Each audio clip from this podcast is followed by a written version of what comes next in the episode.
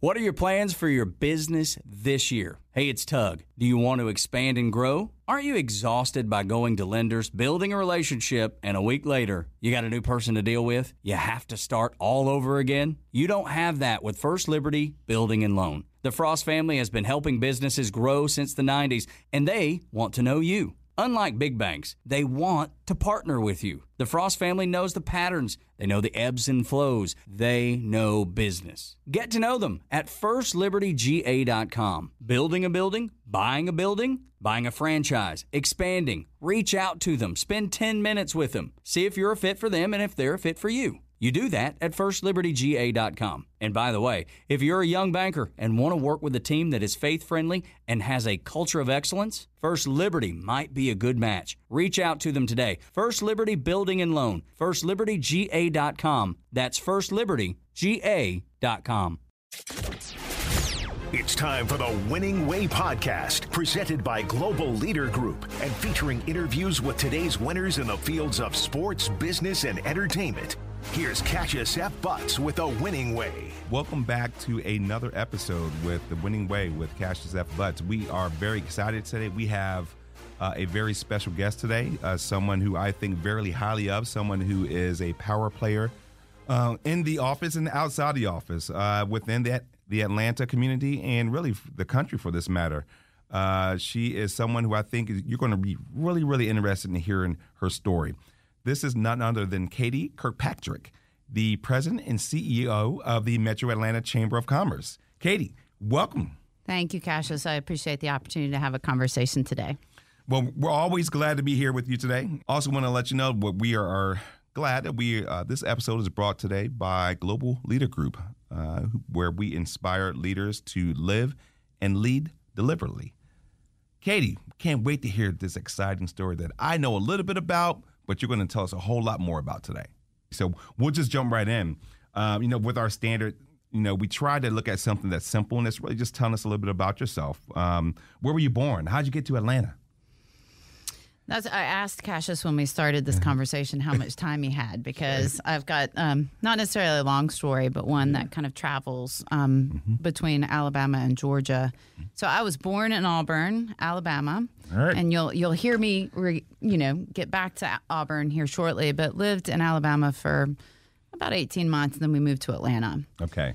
But we were not here for very long. We were only here for maybe two, three years, and then we moved to South Georgia to a city called Valdosta, Georgia. Yep. Winnersville, USA. Uh huh. and so, if you love high school football or anything around football, you learn that Valdosta High School, Wildcats, which Yes. was where I went to high school, um, you learn much about that sport um, there. So, anyway, lived there for about 10 years and then moved back up to Atlanta and finished school in East Cobb and then ended up going to Auburn um, for my you know undergraduate degree. Uh, and actually, this is why it's fascinating. I'm a civil engineer Wow. with my professional engineer's license in right. Mm-hmm. environmental engineering, um, but didn't like it. No, uh, it's a lot. It's a, it's a lot going into civil engineering, Katie. I mean, that's like building stuff, right? Well, building, designing, you know, really thinking about how to solve problems. And Cassius, um, kind of one of those moments in my life. I remember I was a junior in college, and I was sitting in a group uh, of all men, And then college where? Auburn. At Auburn. Okay, Yeah. got to reiterate. Yep. And so, sitting in a room full of men, which, by the way, as a young woman, not a bad place to find a date. Sure. um, but sitting there and realizing this is not like this isn't doesn't match with what my skill set is, Sure. which is building relationships, um, being kind of outwardly focused, thinking about community good. okay. And I called my dad Yeah. and I said, you know, I'm going to quit engineering school. Uh oh. And he said, Well, why? Uh-huh. I said, Well, you know, all these reasons. And he then ultimately um, said, He said, Well, you have two choices. Mm-hmm. He said, One, you can you can quit and you can start a new track. It's going to take you a lot longer. Mm-hmm. Um, you are not guaranteed any success in that path right. because I didn't have a path. I just knew I wasn't going to do engineering. Right. He said, or you can finish out your engineering degree and realize that the skills that you've learned through engineering school, which is primarily problem solving, can be applied across many, many disciplines. And I probably said it in way more words than he did. It was basically like stay or go. Right, right. Um, anyway, so it was very wise counsel, and I stayed and stuck it out, and then was lucky enough to go work for an agri services company that was located here in Atlanta. okay. No longer exists. No longer exists. All right. Um, but uh, primarily was a poultry company. okay. So my background is actually in agriculture and um, food. Wow. I know. Wow, wow! I never knew that. I know. A lot of people don't realize that. And so did environmental health and safety for 10, 11 years.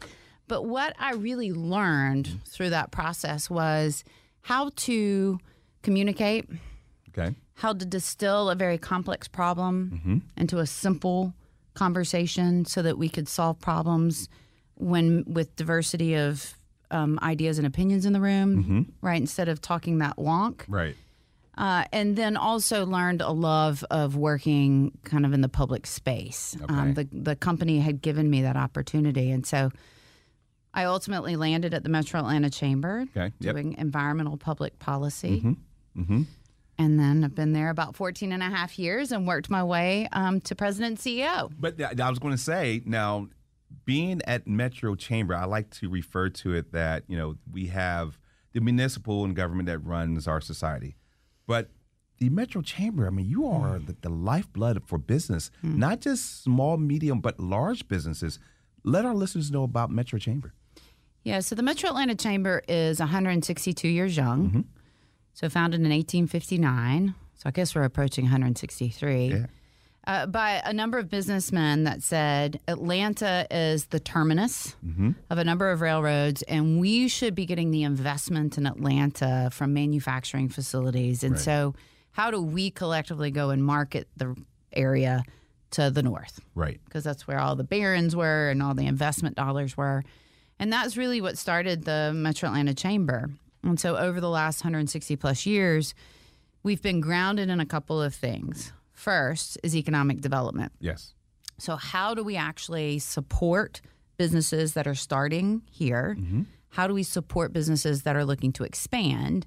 And then, of course, what's sexy and gets the headlines mm. is recruiting names and big companies to move here. Right. Right. But ultimately, what that translates into is how do we make the ecosystem, the business climate, work for our business community here so that they can prosper, so that they can grow, and quite honestly, so that they can provide jobs and a quality of life Right. to our citizens. So that's a big piece of who we are uh, and where we have a lot of influence, and we can talk about the companies, et cetera. Sure. Um, but there's two other pieces to what the chamber does, and I think this is really important. The second piece, which is fundamentally my background, which is public policy and advocacy. You know, Yeah. how do we work with our government partners? How do we work local, state, and federal to make sure that we are creating that business climate where everyone can thrive? And that ranges from education to workforce to infrastructure to tax and regulatory and and we have subject matter experts that work on all of that. So you're you're building literally. You're doing really, Katie, what your father said you Yeah. were seen out to do. You're building. I mean, you're building relationships. Yeah. And you're building relationships uh, for the betterment, really, of society. I mean, not to sound very ambiguous, but there's also another piece that's uh, critically involved with that because you even have a sports segment, We sports and entertainment, right? yeah. I mean, Atlanta is like part of the mecca of really coming to sports and entertainment for the country right now, right? It is, and I'm glad you brought up the Atlanta Sports Council, which is led by Dan Corso. He's the president, but they're part of the Metro Atlanta Chamber. They actually are part of our third pillar by which we work, which is promote. How do we tell the story of the Atlanta region to the world, to the nation, and quite honestly, ourselves? Sometimes we forget what we're about, and sports plays a very pivotal and quite honestly large stage in telling that story. Right. And so um, I am a sports nut. Yes. So that is part of the attractiveness of the job as well, is that I get to work with Dan and his team on recruiting these major sporting events to come to the state of Georgia, uh, to Metro Atlanta, which allows Georgia and the state, uh, or Georgia and the, the region to really amplify what's great here. Right. And for everyone to see that so that when we're marketing and selling this region, um, folks can see it firsthand on a screen, on a digital screen, on social media channels. There's so many opportunities now. So it's an exciting time.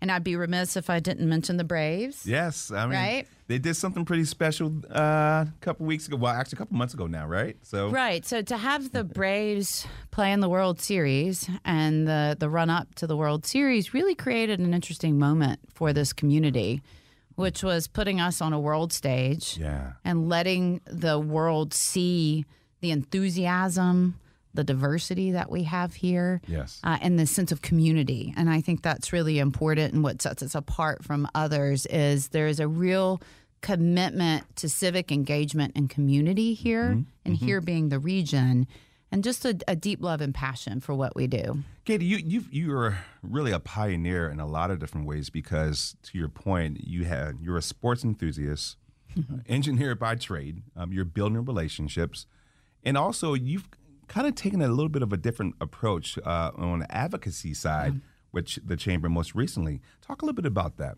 Yeah, and let me add one more role. I'm Yeah. also a mother. Yes, you are. So don't forget that. That is actually my first um, my first job, um, and the one where I hope I have the most success. Quite Yes. honestly, yes. um, yeah, advocacy has been something that I developed over about 20 years, learning about how to do that, and and I'm glad that you brought up that conversation with my father. Yeah. So relationships matter. Sure. And we have taken a very strong approach to being nonpartisan, uh, building bridges, regardless of where you stand in the advocacy pyramid, and then building those strong relationships and partnerships. We can't do anything alone. And I think that is a, a pivotal piece of leadership for us is partners doing things in a collective effort gives you more opportunity for success. If we only did it for our own edification, mm-hmm. I don't think we'd be as successful as we are. So we owe support and our success to the partners that we engage with and the relationships that we build. So mm-hmm. uh, we have really kind of doubled down on that. Mm-hmm. And then the second second piece is is I think traditionally a decade ago when we thought thought about business climate, we thought about it in the simple terms of education, infrastructure, Yes. regulations, Yes. right? Yes. But the reality is is community matters. And so we've mm-hmm. taken a community first approach as well and we think about the quality of life, mm-hmm. access to to health care, Yes. access to education, access to transportation, um, and access, of course, to jobs is super important here in this region. And so we try to overlay everything we do through that lens. And the last piece for us is also thinking about inclusivity Yes. and making sure that we are helping all boats rise and that the economy works for everyone. You know, Katie, you've really kind of have been in a place where you've taken your role and not really taken it on as just a job, but it's almost it's like a lifestyle. You know, uh, you have subject matter experts when the media or different entities, Leadership Atlanta, for you know, may say, "Hey, we need to ask questions around the economy or questions around uh, business or questions around women's initiatives." They call you. They call your office, right? I mean, you get these calls like every day. We do, and that is part of our remit, though, is to be a connector and a convener. Sure. And as well as problem solver. And so we strive to hire and maintain a professional staff that has subject matter expert expertise in a wide range of areas so that we can mobilize and we can impact um, you know issues of the day. So let me give you a couple of examples. Yesterday Sure. we partnered with the Georgia Recording Academy and hosted um, the Georgia Music Cities Summit Okay. And um, we had folks like L.A. Reid in our space Wow. and uh, a number of other influential names talking about what role the music industry plays here. So it's not just supply chain and advanced manufacturing. It is not just technology. We have an incredibly robust creative economy that is going on here in film, TV, uh, music, augmented reality. Um, it just the list goes on and on. And so we try to make sure that where we have strengths in Atlanta, we match up our staff Okay. to align with that so that we can be that subject matter expert in the room so that if there is an issue that needs to be solved, we can tackle it in partnership with the uh, other companies or nonprofits that are around us. One good example um, that many of the listeners may not be familiar with is back in 2007, Grady Hospital was on, quite honestly, the brink of going bankrupt. Sure, remember they were, that. They were less than 60 days from going becoming insolvent, and some business leaders got together and said, "This cannot happen in our community to lose our level one trauma care center as well as indigent care." Yes. And this is just not acceptable. So, what can we do in partnering with community leaders and advocates um, to right the ship and get Grady going in the right direction? And that was a hard conversation to have. Sure it was. Right. So, why do business leaders, why, why do you want to interject in something that really is a political and community based issue? Mm-hmm. And the reality is, is healthcare matters in mm-hmm. our region. Mm-hmm. There were some economics around sporting events. yes. Many don't know that when you're bidding on a major sporting event, you have to have a level one trauma care center in your community. So if we had lost that, we would no longer be able to bid for Super Bowls and Wow. World Cups and Final Fours and those types of things. Um, but fundamentally, there was a belief that healthcare should be accessible by our community, and Grady served a very fundamental purpose. And so I'm pleased to say today that Grady is. Um, I don't want to say they're in great shape because they've come through the pandemic and that certainly had an impact. But what we have now is something so much stronger and the community is better for it. Well, you, you, you mentioned something, Katie, and really thank you for telling about the relationships of how the chamber is connected to places that people may have not realized how those connections matter, right? But you took on this role really, probably at probably the toughest time uh, in our country. I mean, the toughest, as you know, going through COVID was no easy task, and to come out to where you are today um, you know, I proudly like to, to talk about, uh, you know, as you know, sir, I serve on the Georgia Department of Economic Board, and this is going on nine years in a row, and number one in the country for doing business uh, in the state of Georgia. A large part of that has to do with, with the way that you manage coming through a pandemic and helping to get those business leaders. I'll mention a couple of them. The, the deltas of the world. We have UPS, we have Home Depot, and so on and so on you were able to galvanize those relationships and help us through this pandemic. Talk about that a bit. What are your plans for your business this year? Hey, it's Tug. Do you want to expand and grow? Aren't you exhausted by going to lenders, building a relationship, and a week later, you got a new person to deal with? You have to start all over again? You don't have that with First Liberty Building and Loan. The Frost family has been helping businesses grow since the 90s, and they want to know you. Unlike big banks, they want to partner with you. The Frost family knows the patterns, they know the ebbs and flows, they know business. Get to know them at firstlibertyga.com. Building a building, buying a building, buying a franchise, expanding. Reach out to them, spend 10 minutes with them, see if you're a fit for them and if they're a fit for you. You do that at firstlibertyga.com. And by the way, if you're a young banker and want to work with a team that is faith friendly and has a culture of excellence, First Liberty might be a good match. Reach out to them today. First Liberty Building and Loan, firstlibertyga.com. That's firstlibertyga.com. Yeah, I'd be remiss if I took credit for the success that our economy is having right now. Um, it really is an example of partnership. So, our elected officials also led in partnership with our businesses that allowed Georgia, quite honestly, to lead the nation in ensuring that our economy stayed stable Yes. and also was poised for growth when the time was right. So uh this is not a singular action by me, but I will say, um, in June of 2020, when I took the role of president and CEO, um, we were facing um, a social justice movement, economic uncertainty, and a public health crisis. Yes.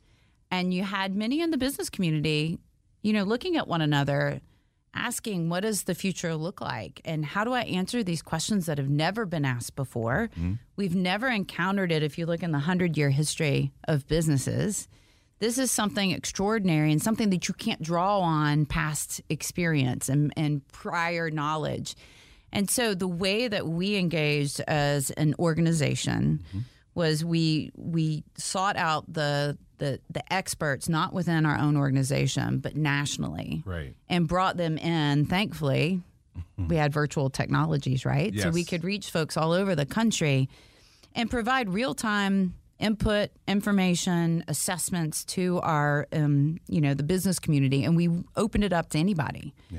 It didn't matter if you invested with us or not. We thought the business community as a whole should have this access to information. So we did weekly, I think 23 weeks in a row. We hosted a weekly 90 minute show, Yeah. as people say. They're used to seeing me on a Zoom call. Right. They didn't tell me that I was going to be a, a TV host when I got the job. and, you know, so I think there was a real opportunity at the moment Okay. for collective action. And we were able to be that spark of bringing folks together and say, okay, so how is how are we all handling vaccinations? Yes. How are we handling testing? How are you handling your supply chain that's being disrupted um, by the virus? You know, how are you handling culture? Right. within your organizations um, when we're all living in a in a virtual world. So there was a lot of conversation there, and then of course, how do we keep the economy humming? Sure. And um, Georgia, to its credit, kept business moving. That's right. and that set us up for great success. And I think if you talk to the business leaders here in this community, they're very thankful for it Right. uh, and they were able to continue to to either stay stable or accelerate growth, and that we're all being um, we're the it's the gift that we're all benefiting from right now. And you mentioned uh, a part that um, I'd like to just expand on just a little bit because you know there is a lot of challenges uh, when COVID hit to see whether we were going to keep business open. And to Governor Kemp's credit, he kept Georgia open, He did. and uh, businesses were able to thrive. And, and what peop many people do not know is that those were many uh, businesses of minority descent Yes. many women businesses, many businesses that people said, "Hey, we've got to pay our bills some kind of way." Uh, and now the leadership that I I love to see in place because you are uh, in a place where you've seen Mayor Bottoms had to learn how to balance between the two, and it was a tough place. I mean, it's tough on everyone. So she deserves credit as well too. But now you're in a place now where you have always been in a place, Katie, to because of your prior role uh, uh, uh, before you were president CEO to be on the policy side to see what actually is needed to keep businesses thriving. And so now we have uh, Mayor Dickens, Governor Kemp, who's up for election um, this year.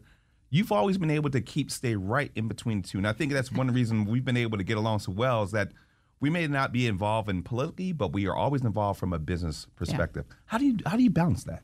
Very easily. Yeah. Because the issues that are important to business does doesn't change regardless of who's in the elected office. It doesn't matter your party. Yes. Businesses care about a very strong, you know, and consistent regulatory and tax climate. Mm-hmm. They care about an educated workforce, and they care about infrastructure. It doesn't matter where you sit, if you're a mayor, a governor, a, a county commissioner. Mm-hmm. Those are the things that matter. And so that is how we approach our advocacy work is just staying in that very defined lane mm-hmm. And having conversations and bringing facts, quite honestly, forward to make sure that we're doing it right. So I'm going to go back and, and, and give you something that you gave me at the uh, beginning of the conversation. And it's really going back to that conversation that you had with your father. Yeah. Building the relationships. Uh, my father was uh, an aerospace engineer, and it was very methodical. He's always was always building. And I used to think about how did that transition in today's time? You're doing that every day, right? trust is important and trust is built when you build a relationship. Mm-hmm. And so that is really a cornerstone of what we do. If we say we're going to do something mm-hmm. we do it. Yeah. if we are uncertain we're upfront about concerns or questions that we may have. And i believe that gives us a level conf- confidence when we're working with our elected officials and the work that we do. But again we're at the moment riding a pretty good high here in Georgia. Um, we're creating, I tell my economic development team, I don't know how they do it, Right. um, but they do it in partnership with the state and with folks like Georgia Power and our local economic development organizations. Yes. Uh, we're we're we're we're outpacing the nation in growth. And so for us, that translates into talking with elected officials, including the new mayor, Sure. And whoever's going to be our next governor Right. Yep. Yep. about how do we educate mm-hmm. and build the pipeline from our K through 12, our technical colleges, as well as our University System of Georgia. Mm-hmm. That is such a critical component mm-hmm. because, and I'm going to give you a little bit of wonk here. Sure. Cassius, is that when you think about the labor force, it comes in three Ah, yeah. tranches. You've got immigration, which is challenging right now, just with the virus, it's challenging with the geopolitical landscape in mm-hmm. Europe and a lot of things. So if you have a constrained immigration pipeline, then that means you only have two places to go for talent. First is in migration. Right. So that is not new talent. Right. That just means I'm saying, hey, New York, hey, Chicago, hey, Omaha, come here because we've got a great climate and we've got good jobs. Mm-hmm. And then the most important piece, though, is what what new talent are we producing? Mm-hmm. And that is one of the strongest assets that the state of Georgia has in this region is our university system and our technical colleges. Right. So then you have to go up the pipeline and say, okay, well then K through 12 has to be strong to feed the technical college and the university system. And my one last piece, and I'm sorry, I, I get I'm very Oh, passionate please. about By all means. um, talent development, is that we need to normalize as well that a four year degree is not for everyone. And that there is dignity in doing a trade or a Right. skill. Uh, and you can also make a very good living doing something that may not require a two year or four year degree. You may need to do an apprenticeship. You may become an electrician, a plumber, um, construction, which is high, high demand here.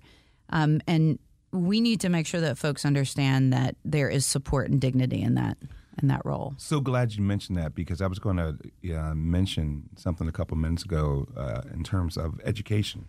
Excuse me. Particularly, um, you know, here in Georgia, you know, we've had some pretty unique positions. We um, Atlanta Braves, national championships. Go Braves. Go Braves! this one is going to sting just a little bit. University of Georgia. Well, I can say go dogs now because my graduating senior in high school is going to the you go. University of Georgia. All right, so there you go. All right, go dogs. All right, so with national championship uh, winners for this, this past year, and so that brings a lot of business. It does. It brings a lot of attention, um, but it also brings a lot of stories and inspiration. And, and here's where I'm going with this. It also brings a, along a, a lot of content. Mm-hmm. Content means that more and more people are filming here in the state of Georgia. Can you talk about that and the jobs and opportunities are, are available just in around in the filmmaking business Oh, yeah. itself? Because they're, they're, those are not always four year degrees. Those are technical degrees. Those well, are, they may, yeah. not, may not even require a degree. Mm-hmm. You might need a high school education and an apprenticeship. Yes. um, to be a carpenter, um, to build sets, those types of things. Absolutely. The creative industry has boomed here over the last decade, primarily because of the, the film tax credit Yes. that it that was created under Governor Deal. Yes. Uh, and we have seen not only the creative content created here, but we've seen the infrastructure built here. So studios, post production, uh, you know, it's it's incredible between Trilith, Tyler Perry, Blackhall, and I'm forgetting about 48 others. right. That that the need i mean you can look at it obviously you have the talent that's on screen but you have lighting you have sound you have score production you've got craft services you've got the set building you've um, got augmented reality and the digital experience that comes with it. And all of that is occurring here right now. So i believe right now at least in the film industry it's 100000 plus jobs um, that have been created as a direct result of the film industry. And I actually would say I think that's low because I don't think we're looking at the indirect impacts that happen. I think those are direct job numbers. Sure. And so you can look at a Braves organization mm-hmm.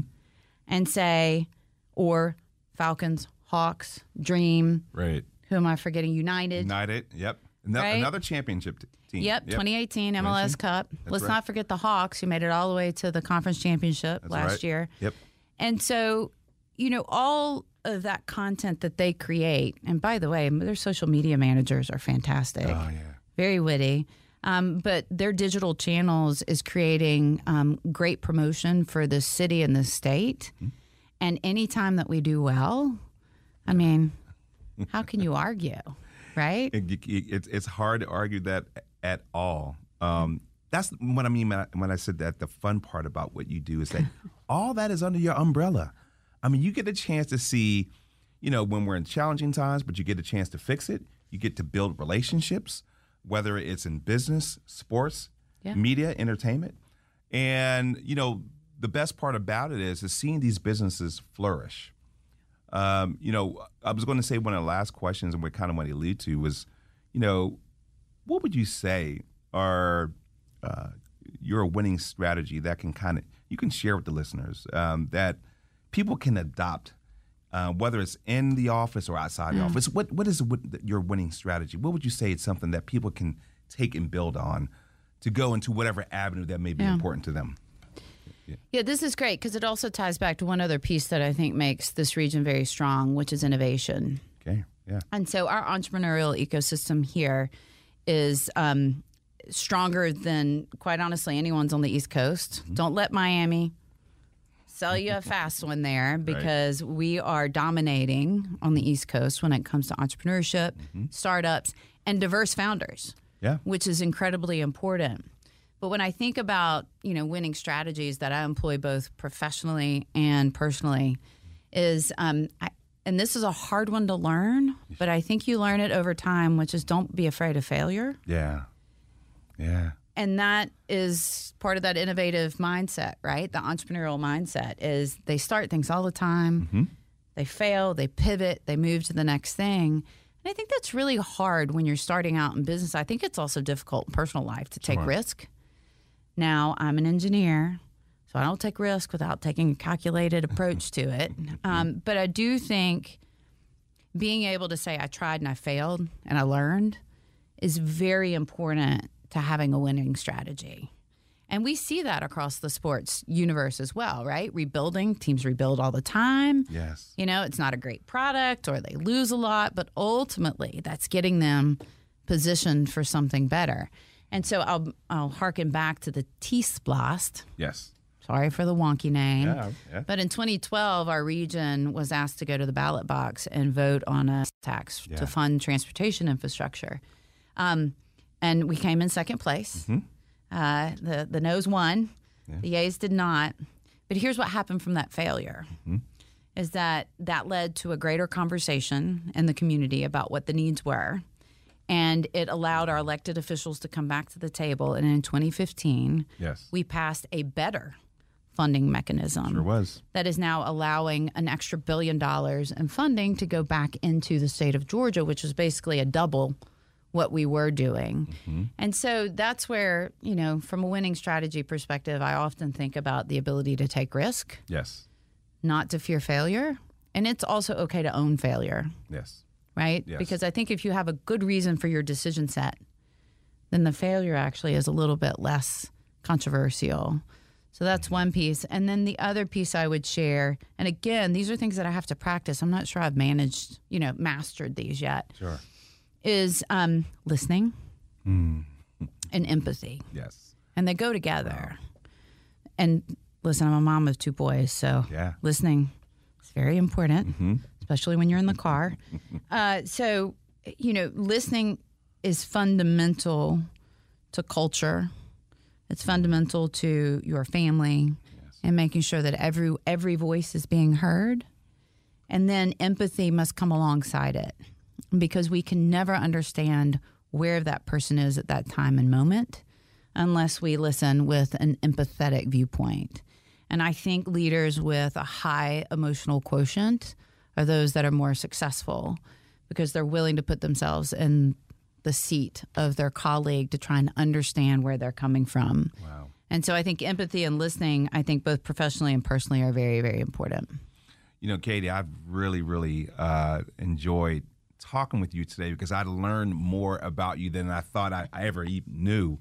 But I think the last thing that you just said really kind of goes back to the first thing that you said that empathetic conversation with your father. Yeah. uh, when you were looking to make a change and saying, I don't want to be an engineer anymore. And he kind of put you on a path of saying, no, you're going to keep doing what you're doing. And uh, through your trials and tribulations and experiences, have ultimately led you to where you are today. One of the most powerful roles and position uh, that I can say that I'm very proud to, to know you as a friend and a professional. Uh, and we're looking forward to having you back as well too. Thank you very much for this time. It's been really, really exciting. Good. Thank you, Cassius. I appreciate the opportunity. Thank you. We appreciate it. This segment is brought to you by the Global Leader Group. And we are really excited to see Katie here today. And we're looking forward to seeing her in the very near future. Thank you again for tuning in. We'll see you uh, see you back soon.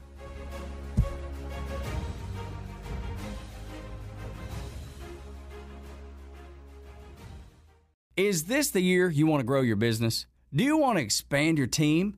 Build a new office? Hey, it's Tug, and I want to tell you about First Liberty Building and Loan. Aren't you exhausted by going to lenders, building a relationship, and a week later you're dealing with a new person? You won't have to with First Liberty Building and Loan. The Frost family has been helping businesses grow since the 90s, and they can help you too. They know the patterns, they know the ebbs and flows, and they know business. Now the Frost family wants to know you. FirstLibertyGA.com. Buying a building, building a building, buying a franchise, or expanding. Reach out and spend 10 minutes with them. See if you're a fit for them and if they're a fit for you. FirstLibertyGA.com. By the way, if you're a young banker and you want to work with a team that's faith friendly with a culture of excellence, First Liberty might be a good match. Reach out to First Liberty Building and Loan at FirstLibertyGA.com. That's FirstLibertyGA.com.